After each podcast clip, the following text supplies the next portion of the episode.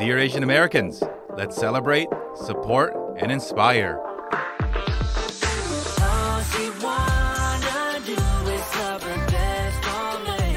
Welcome to Dear Asian Americans. I am your host, Jerry Won. And today, on episode four of Dear Asian Americans, I am so excited to share my conversation with Trisha Sakhuja Walia, CEO and co founder of Brown Girl Magazine. And in my conversation, we learn about her upbringing in Queens, New York City, and we learn about her college life at Stony Brook, her pursuit of law school, how she got her start in the world of journalism, and eventually becoming the CEO of Brown Girl Magazine, a media company that is dedicated to sharing the stories of South Asian women globally. I am so excited and grateful that you decided to join us today. So without further ado, here's my conversation with Trisha. Trisha, welcome to the show. Thank you for making time. Yeah, of course. Thanks for having me. I really appreciate it. And I am personally super excited to have you on the show um, on our launch week of the Asian Americans. I discovered you and the magazine in my research for the show, and, and self-admittedly, South Asian woman is a not not the most robust part of my social network, even in the Asian American part of my life. So I, I was delighted to find you, and in speaking with friends, particularly Rajiv, who is also on this show, um, he had glowing things Yeah. to say about you. Had a chance to read a little bit of your work and, and your and your background, and I think it's amazing. Um, so I'm really excited to speak with you and and learn more about the work that you're doing in the South Asian uh, woman community. So thank you for again, welcome to the show. Tell us about Trisha in your own words. What what have you been up to, and how did you come to this point? yeah, that's definitely uh, a lot. Um, you know, I think that I've always two things. I think I think I've always kind of had a knack for um, South Asians, right? Like I've just always been intrigued by my own people, and I, you know, I think started in, in that started in high school because I co-founded our you know South Asian like student club. It was called it's called Desi Club. Desi represents folks who are from India, Pakistan, and Bangladesh. And yeah, I just wanted to be a part of a club. And, you know, for a while in high school, I was actually going to the Greek club because there was nothing else. And I actually went to a brand new high school. So we did not have many clubs, you know, so we had to start we had to start everything on our own. It was just something I, I really wanted to do. And I can't believe that since high school, since the early days of high school, I've been organizing and cultivating a community for South Asians. And it really has, you know, it, I've kept that going somehow. It's very, you know, subconscious that it's happened. It hasn't been something that I've like thought about. Only recently have I really looked back at the last, you know, 20 or so years. And I'm like, oh, wow, like I actually have been cultivating a space for South Asians, even in high school, because that's when I started the first South Asian club. And then in college, I was so, so involved in the South Asian community. And I was on the e board of the South Asian Student Alliance like pretty much every single year, hosting events and panels and just trying to bring our folks together from all various parts has, has always been a big part of what I've wanted to do. And so Brown Girl is just a beautiful way to, you know, do all of that together with content and storytelling and business development and make it a thriving, you know, sustainable um, living company. I think it's awesome that you've evolved and progressed from something that you did informally just as a teenager and formalizing it through the formation of, of a student club. And, and now this is my job, and our stories deserve to be told in a business savvy and profitable way. That last piece is something that many of us struggle with, not necessarily monetizing our stories, but um, that there is a market for people to want to share similar stories.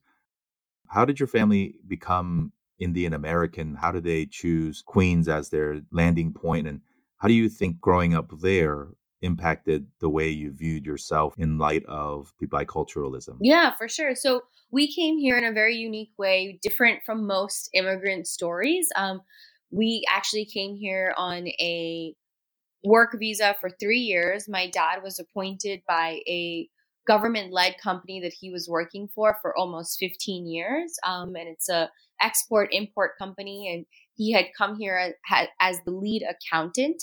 and he was, you know, set out to help this project for the for the next three years as the accountant.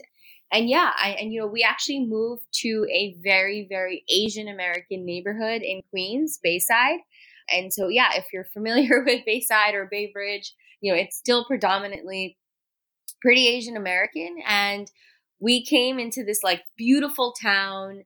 We were taken care of by the company actually. So our everything from our rent to down to our newspaper actually was taken care of, like cable as well. Um, they even paid the clubhouse fees on a monthly basis. So we could learn swimming and tennis and be a part of the Bayside Baybridge community.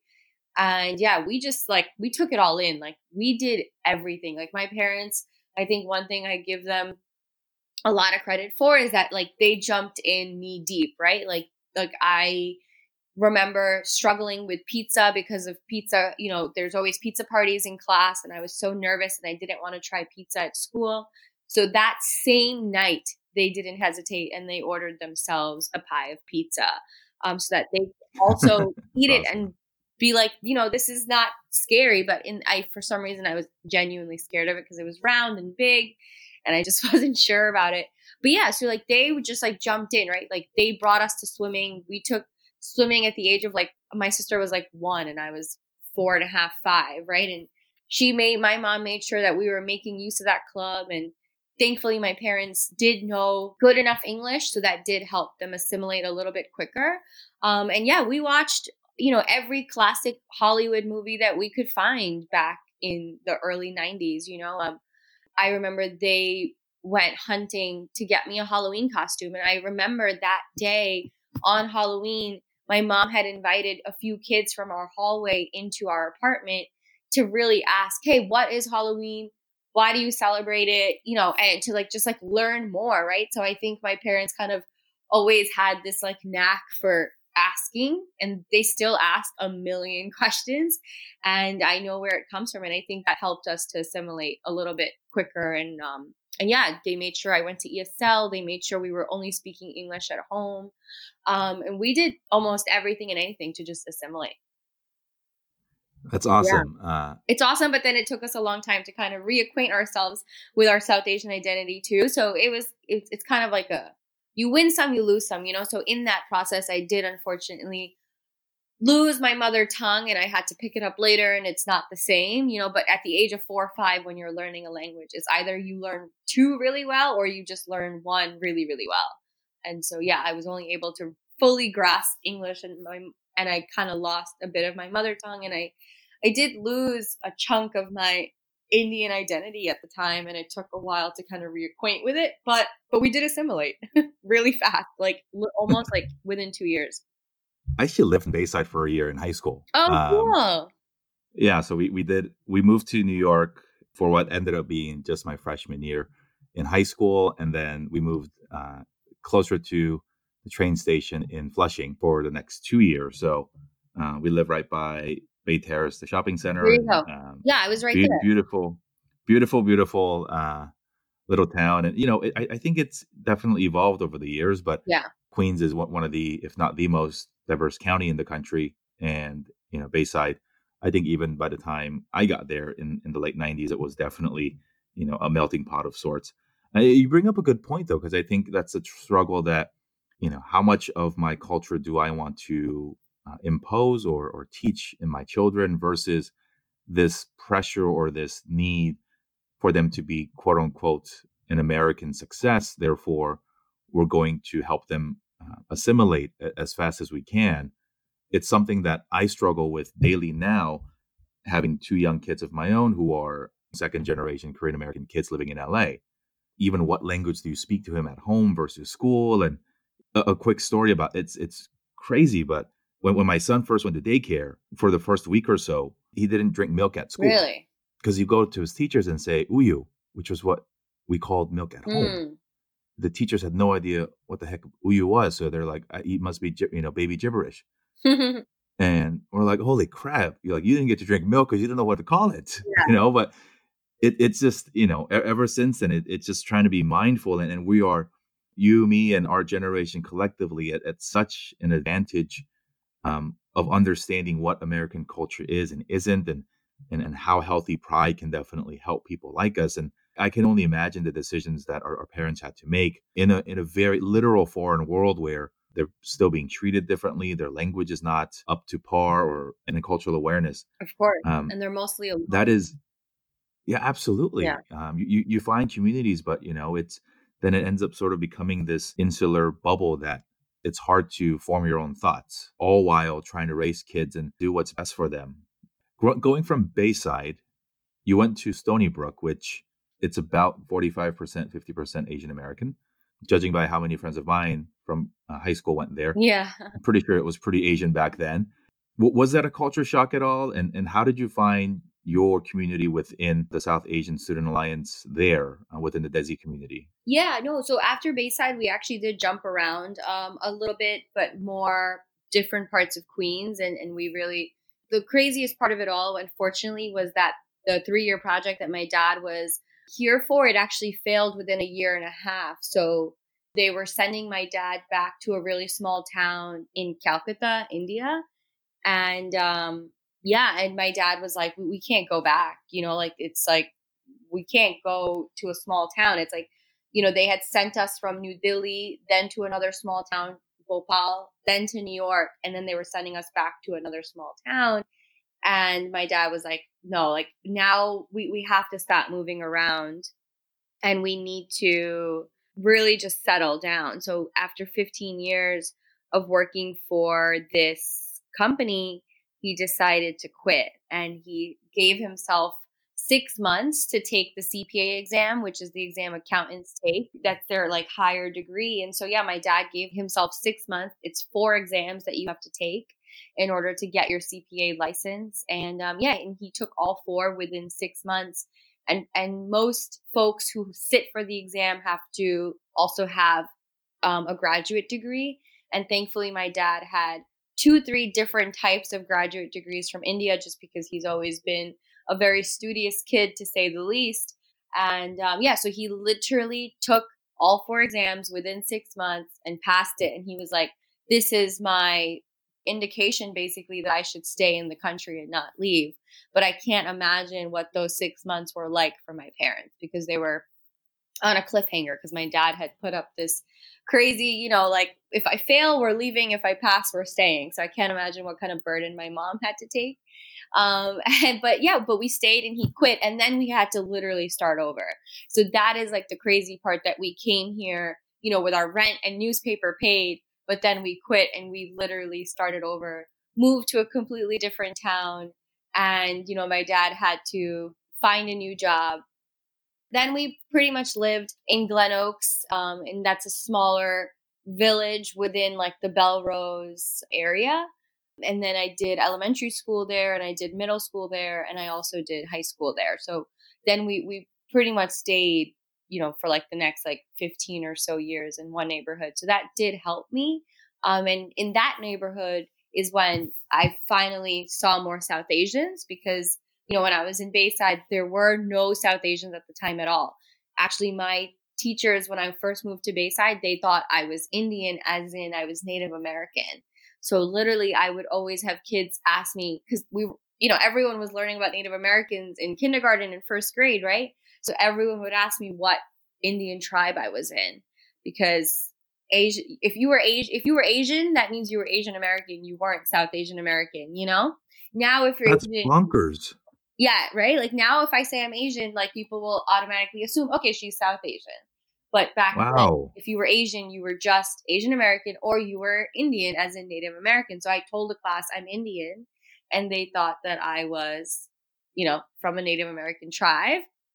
And um, yeah, so but but but moving further into Queens, um, into Glen Oaks, the Bellerose area, that did help me a lot. And I found like this was literally the first time I found Indian people and other South Asians, and I made a few friends finally in middle school was the first time I made real friends. So a lot of elementary school, I just didn't have real friends that I could count on because I did a part of elementary school in Bayside and I felt pretty ostracized. There was only one other Indian kid in Bayside and I actually know him now, which is so funny.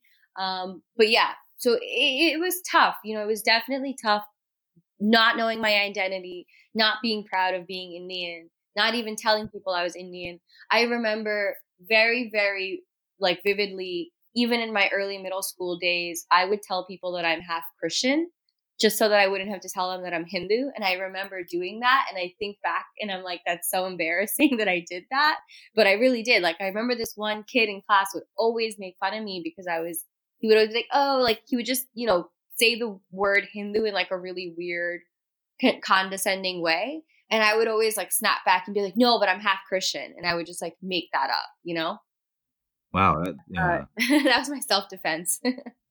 I don't think we develop a healthy sense of who we are, particularly from a you know a cultural racial and religious perspective until much later in life and i find fascinating to hear stories of how you know friends and fellow community members sort of deal with that in, at adolescence or even younger because the easiest thing to do is to shun it or to allow them to make fun of it, it it's again one of these things where you look back and you're like it's embarrassing perhaps it's how could i have said that about who i am but I, I think every person listening shares a little bit of that moment. Perhaps it was food related, right? Mm-hmm. There's so mm-hmm. many stories of our parents packing us our food to take to school, and then kids are like, "Ew, what is that?" And you're like, "Now I'd be like, screw you, dude! Like this is my food. Exactly. Let's you know, or let me teach you about it." Yes. You know, but back then it was this point of like, man, I wish I had a peanut butter jelly sandwich, or you know, percent. what, yeah, or, or whatever extremely stereotypical American food there ever was. You know. Yeah I am so glad that we're able to have these conversations now about just the realization that it's okay to have done what we've done, just simply we didn't know any better, or you know, we didn't have the right amount of self confidence through other role models or, or storytelling to say, dude, that food, like that's our cultural thing. Let me share with you why we eat it. I find it so fascinating though, Trisha, that back then there weren't Indian or South Asian people in, in Bayside, that part of Queens, because that wasn't that long ago. And and now it's just probably even more diverse and, and fully robust. Um, Definitely diverse for sure. Yeah, it must be. I haven't been back in a long time, but it, it must be more diverse for sure. There has to be more South Asians in the Bayside area. Yeah. But no, at the time there was literally only me and this one other kid, and he we didn't really talk, you know, but we but we had randomly bumped into each other as adults and now we have a bunch of mutual friends, you know, and we both recognized each other and we were like, "Are you from Bayside?" And he was like, "Yeah, you are too, right?" It was weird. Take me from a journey from Glen Oaks to choosing um, Stony as your, yeah. your, your place of school, and and how did you find of the social course. home there?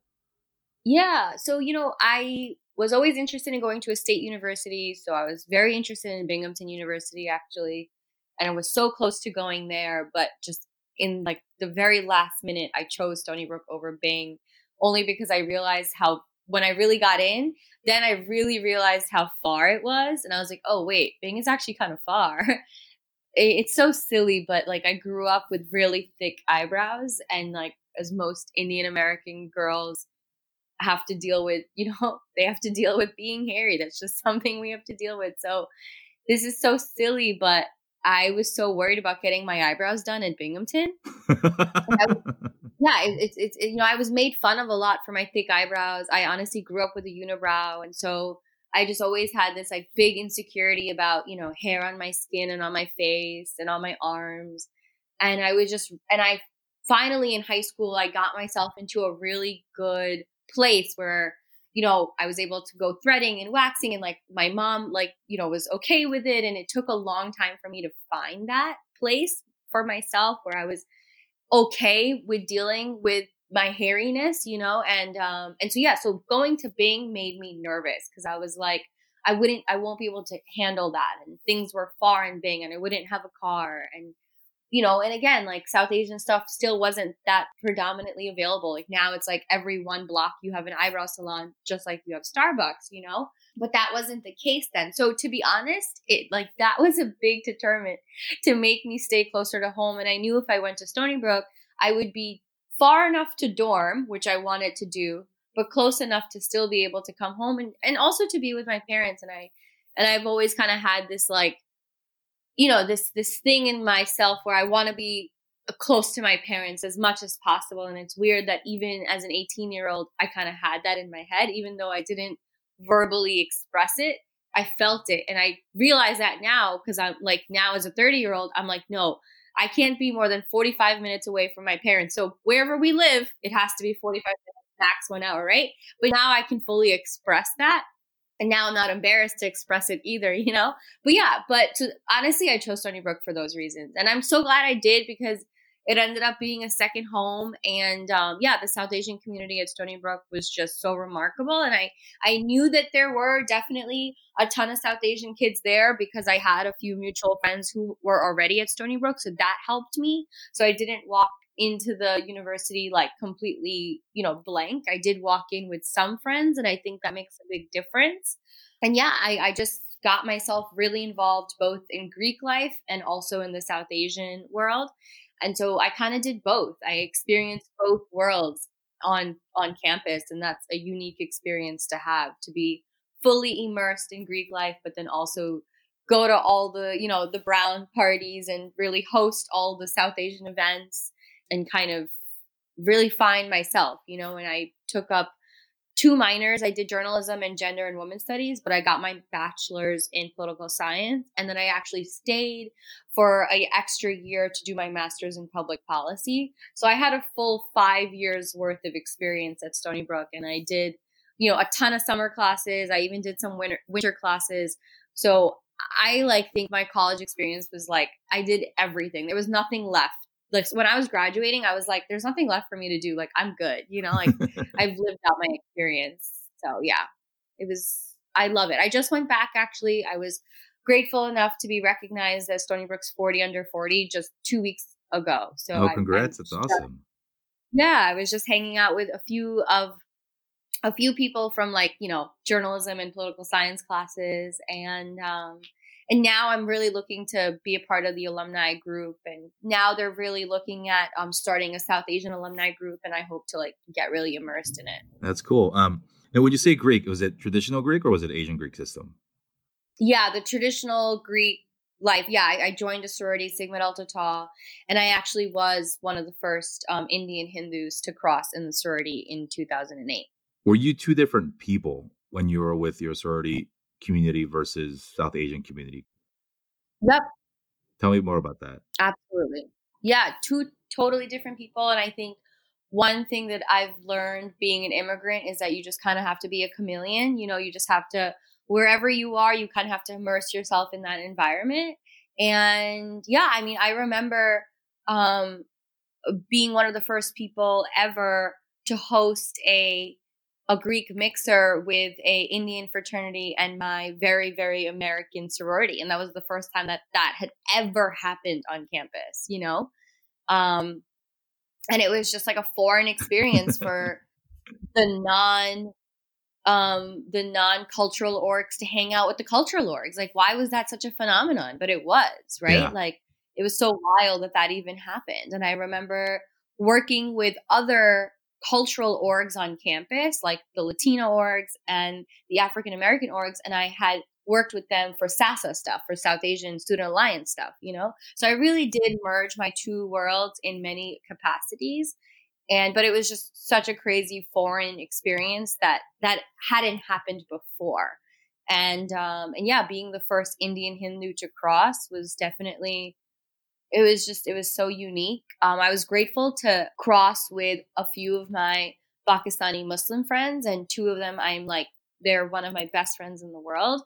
And yeah and so we experienced this together where we were the first south asians to be a part of the sorority um, on stony brook campus. And we definitely felt as normal a little bit different uh, sometimes ostracized but nothing too intentional and I look back and I'm like, wow, like that was, I, I have really fond memories. And I walked away with sisters who have become my best friends and sisters in, in real life. And, and many of them were in my bridal party and many of them were at my wedding and they're still a part of my life. And I wouldn't have been able to experience this non South Asian world if it wasn't for that. And I think also because I was I was struggling so much as a young Indian girl trying to fit in with American girls, right? When I finally found my place in the sorority, I really like was able to like share those stories with them and be like, I can't believe this girl made fun of me and that girl made fun of me. And now to think that, you know, these same girls want to try my food and they all wanted to wear Indian clothes at my wedding, you know, it felt like, wow, like that, that's circle. pretty, that's awesome. I, I, think it's one of those worlds um, where for many of us who went to pretty diverse college campuses where there were bountiful Asian American organizations and even perhaps particular multicultural or Asian Greek organizations, the the intersection or the overlap of those two cultures rarely rarely do overlap. So it's so cool mm-hmm. to, to hear stories of you, you know, bringing the two communities together and and then just learning because that's that's what college should be about to explore and to learn. And and so many people just I think further double down on the communities that they belong to when they came in, you know, not necessarily try as much as they can to try to expand their horizon. So that's pretty cool. Now, now you're yeah. the co-founder and CEO of a community focused and, and gender focused digital and, and real life media company. What did you want to do in getting all those degrees and studying political science. And what did your parents think? Did they put the pressures on you as the triumvirate, the doctor, lawyer, engineer? How, how was your career decision making process? Sure. Yeah. I mean, I always wanted to go to law school, and that's what I had intended on doing. My dad actually has a law degree from India, and so does my uncle. And um, that was just something that, you know, he wanted me to do, but I genuinely did want to do it too. Um, so, you know, I was so intrigued by this one female lawyer that I would see on TV on this Indian, uh, you know, television soap opera show. And she was just always fighting for rights. Um, and so I was so intrigued by her. And I, I, I knew I wanted to do something and be something like her and yeah, so I had full intentions of going to law school. And, uh, you know, that's honestly why I picked up my minors in journalism and, and in gender and women studies because I wanted my law school application to stand out. I wanted, you know, law schools to see that I was a very well versed student who can read and write. And uh, I cared um, and I wanted to make a difference in the world. And, um, and yeah, I, you know, I remember like one of the main reasons I even joined a sorority was so that I can better my connections in the legal world. And I really thought that it would kind of get me to law school and beyond. But unfortunately, I just never ended up going to law school. I took the LSAT five times, and each time it just didn't go well for me. And um, I took a bunch of courses. I did Kaplan, I did Princeton, I did a couple of private courses as well on Long Island. And um, I just wasn't good at it. And that really sucked at the time and I was devastated and I was I would cry after every LSAT exam and I would cry after every score that I received and I just thought that I was failing my parents and I just felt so helpless but um but during all this time I got I I, I, I sought the opportunity to stay a year longer at Stony Brook so that I could get my master's in public policy. So it was great because I was able to start the master's as a senior. So I got in through their joint program. And so that really helped me, you know, understand, you know, how policies are formed, you know, um, how policies even impact our day to day. I was able to do a couple of really cool internships um, that related to public policy, mainly in the education se- sector. And um, it just allowed me to learn about campaigning and urban planning. So it did really give me a good glimpse on what I could be doing if I were to become a lawyer. Um, but unfortunately, like law school just never happened because I never felt good about my LSAT score and it, it just wasn't good enough. Um, and it, it, it sucked to be, you know, as a student who and a, and a girl who kind of wanted this and then to realize that I wasn't good enough for it. And how did you then go from that to what eventually led you to not only digital media and journalism, um, but also really finding a niche in sharing your own stories? So thankfully, I picked up journalism as a minor, and that genuinely did help me. And through journalism, one of my class assignments was to find a blog that we could write for, or the assignment was to start your own blog. And I definitely was not in any capacity to start my own blog. I wasn't interested in doing that. Honestly, just scoured the internet to see if there was something that I could write for. And I've never been a natural writer. It always takes me quite a bit of time to to write and to and to just even, you know, process my thoughts on paper. So I needed to find a blog that I could feel comfortable writing for. And I found thankfully, I found Brown Girl magazine on Facebook.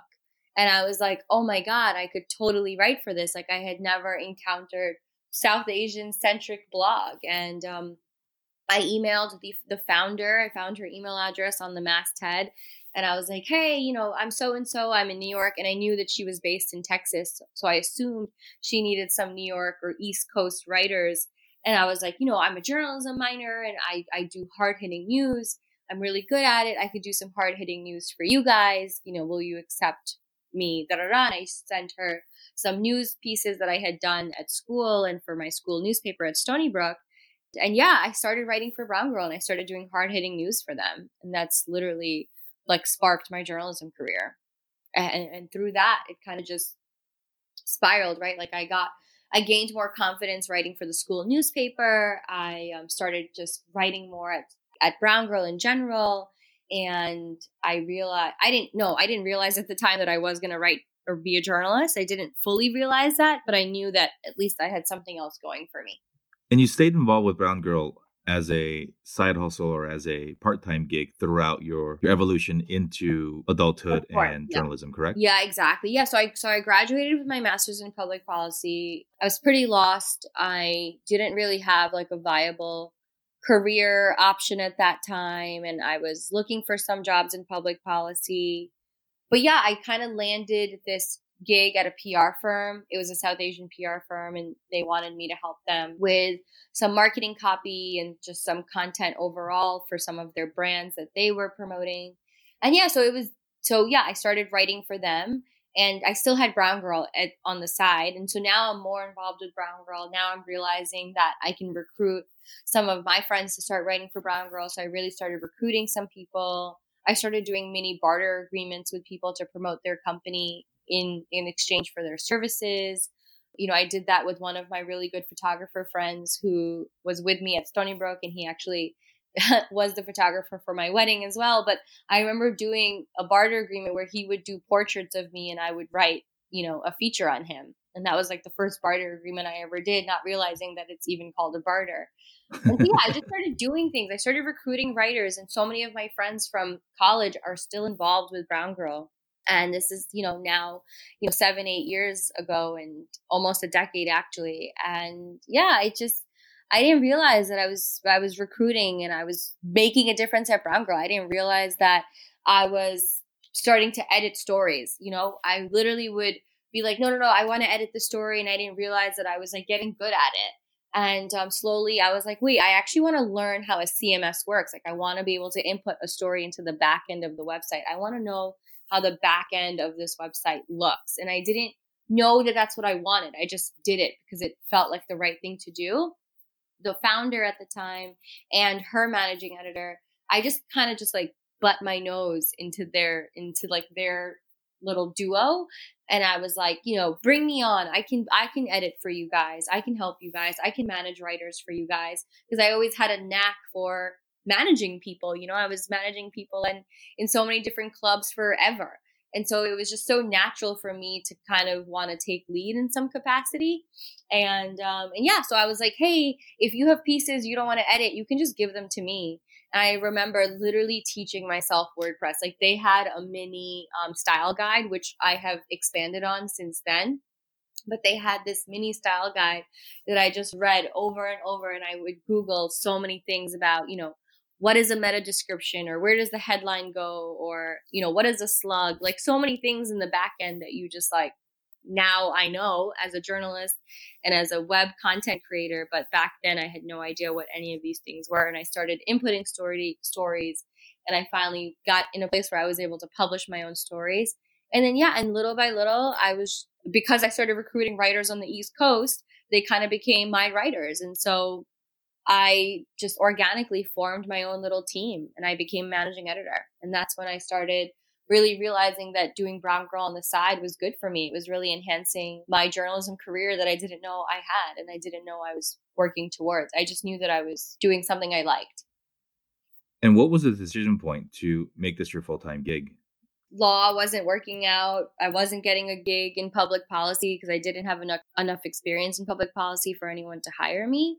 And yeah, so through my PR agency, I got another gig writing for a local Queens newspaper called the Queens Tribune, and they were around forever and ever. And unfortunately, they just shut down a year ago, which was like totally heartbreaking for me.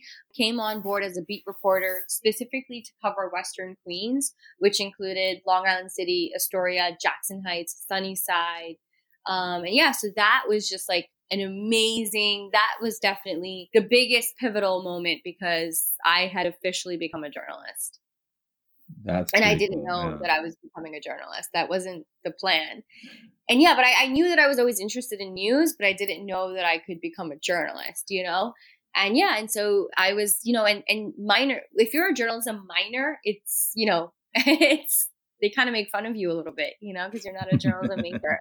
And there were, there were so many nuances about journalism that I didn't know. Like, you know, I didn't know that a lead was your introduction paragraph. It was like simple things like that that I had to learn on the job, you know, as most people do. They Sure. learn mostly on the job. But yeah, I just remember, you know, my my my managing editor at the time, Steven, who was amazing um, and so hard on us, but I'm glad he was hard on us. But I remember the first few months of me writing stories, like everything was X'd out in red. Like everything. I had to do every story over. I had to do every lead over. My sentences were too long. I remember the publisher came up to me once and he goes, read this lead. And I read it and he goes, did you take a breath? And I was like, no. He goes, yeah, because it was too long. Break the sentence apart, you know? And so, yeah, I just remember just like really learning how to write and, and take what I heard and put it on paper and transcribe it. And it's hard to, you know, transcribe what you've heard and, and put it into a nice, beautiful, concise story with limitations on word limit, right? Because this, Right. is this is newspaper. You needed to write within a certain word limit. And I was always writing more than I needed to. My sentences were always longer than it needed to. I always explained more than I needed to. So through that gig, I really learned how to concisely share my thoughts on paper. That is awesome. And that's when I really became a journalist. Yeah. How did your parents take the news that you wanted to be a full time storyteller versus law or or something that they you know wished or expected you had done? Yeah, they were not happy at all. And they were like they they constantly thought that I would end up going to law school and they thought law school was still going to happen. They were at least okay that I had a real gig and they were excited about, you know, when they saw my byline on a newspaper, they did get excited that, you know, okay, at least Trisha's doing something that's, you know, that we can at least talk about. and they weren't fully embarrassed. But um, but yeah, they did. I mean, there were so many fights. There were so many arguments. There was a lot of, you know, it was they were they were heartbroken, and I understand. I was heartbroken too. But I think, but I think they saw that, and I think that helped me a little bit because they saw how heartbroken I was because I genuinely was. I mean, I, I did really try. I wanted to go to law school. I cried my eyes out every single time, you know. So I, I think that kind of helped. They didn't think that I was just like a shitty kid who just didn't care, you know. And how do they feel about your career now? yeah, it's so different now. I mean, of course, it's still it's tough, right? To like, you know, have your own thing. I think my dad is very ha- my parents both are very happy that I do have my own business because my parents now have their own business, so I think they know that working for yourself is the American dream. So they are really excited that I do have my own thing. You know, they're they're they're they're always they're parents, Yeah, right? They're course, Asian right, yeah. parents. They're always going to be worried. yeah, and, you know, and, and we're we're really working towards making Brown Girl fully sustainable now, and so that's hard for them to really watch, but they're grateful that I'm married, so I think that gives them a really big sense of okay, she's settled in that capacity, and I get it. Like being an immigrant kid, being an immigrant parent, like I understand their fear, and I don't ever now that I'm so much older, I I I'm empathetic towards it, and I don't re- rebel with it, you know. And maybe ten years ago, I did rebel a lot, and they know that I rebelled a lot. But now I totally, you know, I'm very sympathetic to their feelings. And uh, yeah, as a crazy coincidence, my husband did end up going to law school, and he did not intend to go to law school at all. He was not going to law school at all, but you know, we had met in college and we had met exactly during the time I was studying for the LSAT. And I needed just more study buddies around me. And I was like, Will you study with me? Because I think you'd be really good at it. He went to St. John's University in Queens, and I was at Stony Brook, and we met through Greek life, which I'm very grateful for. He was actually pursuing government as a major in college. So he was interested in government and news and politics. And that is actually one of the reasons why we met. A mutual fraternity brother was like, hey, you know, I know this guy, I know this brother at, at St. John's, and he's really interested in news and politics like you. And, you know, he's really involved in Greek life. And, you know, maybe you guys should meet.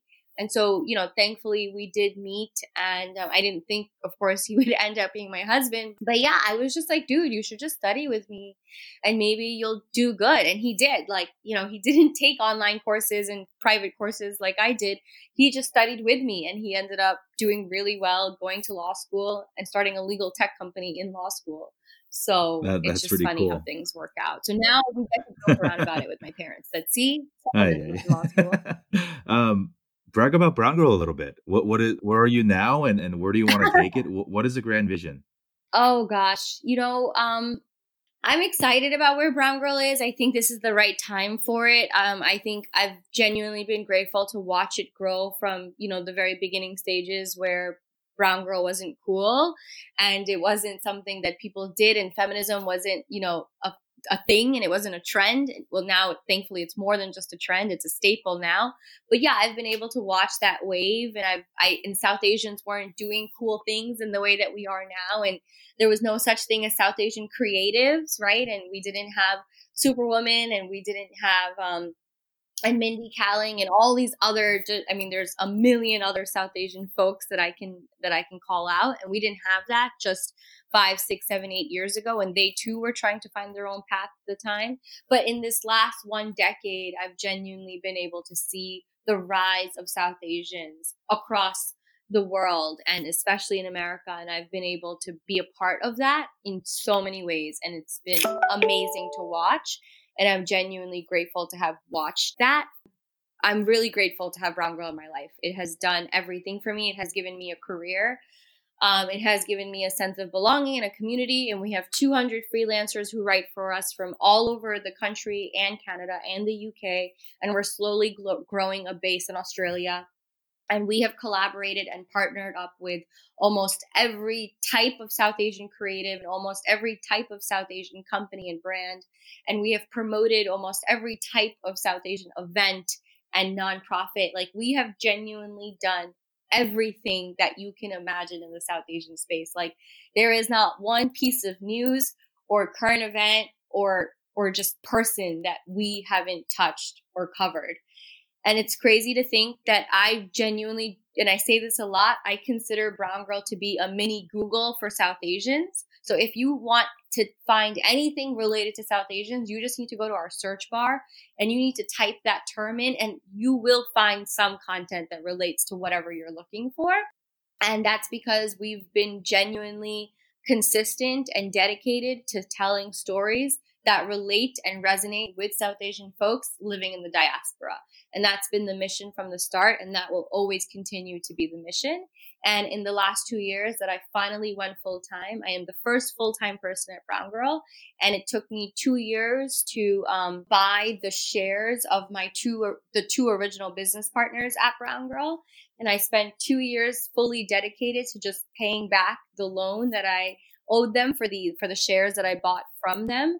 And now in 2020 is the first time that, you know, we can officially um, really look at Brown Girl um, as a company that that is ours, and, and, we can fully grow it in the way that we want to. And um, and in the last two years, in addition to content, we've been able to put on some really cool events, um, you know, from pop ups with other South Asian vendors to book readings. We've done so many different types of panel discussions with different people from, from different sectors and industries. And we've been able to host um, a period party to celebrate Menstrual Equity Day. Um, We've been able to host various music events that put other music artists on stage for the first time ever. And then our biggest marquee event has been Slashy Summit. A slashy is someone who has a full time, um, but is pursuing various side hustles. And it's a term coined in the Urban Dictionary.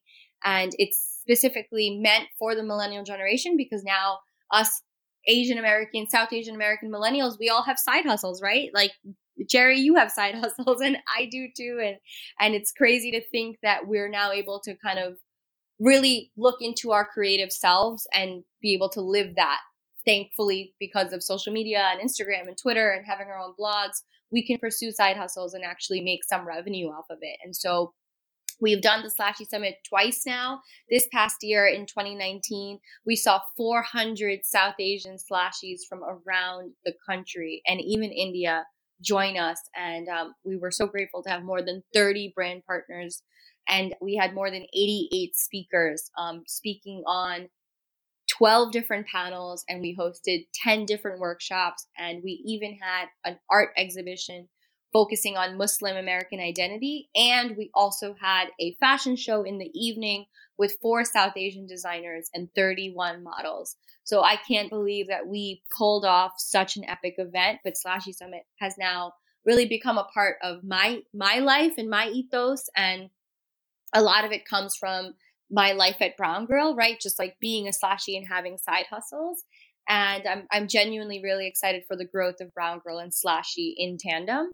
And and beyond the events and content we've also released our first apparel line called Larky Power.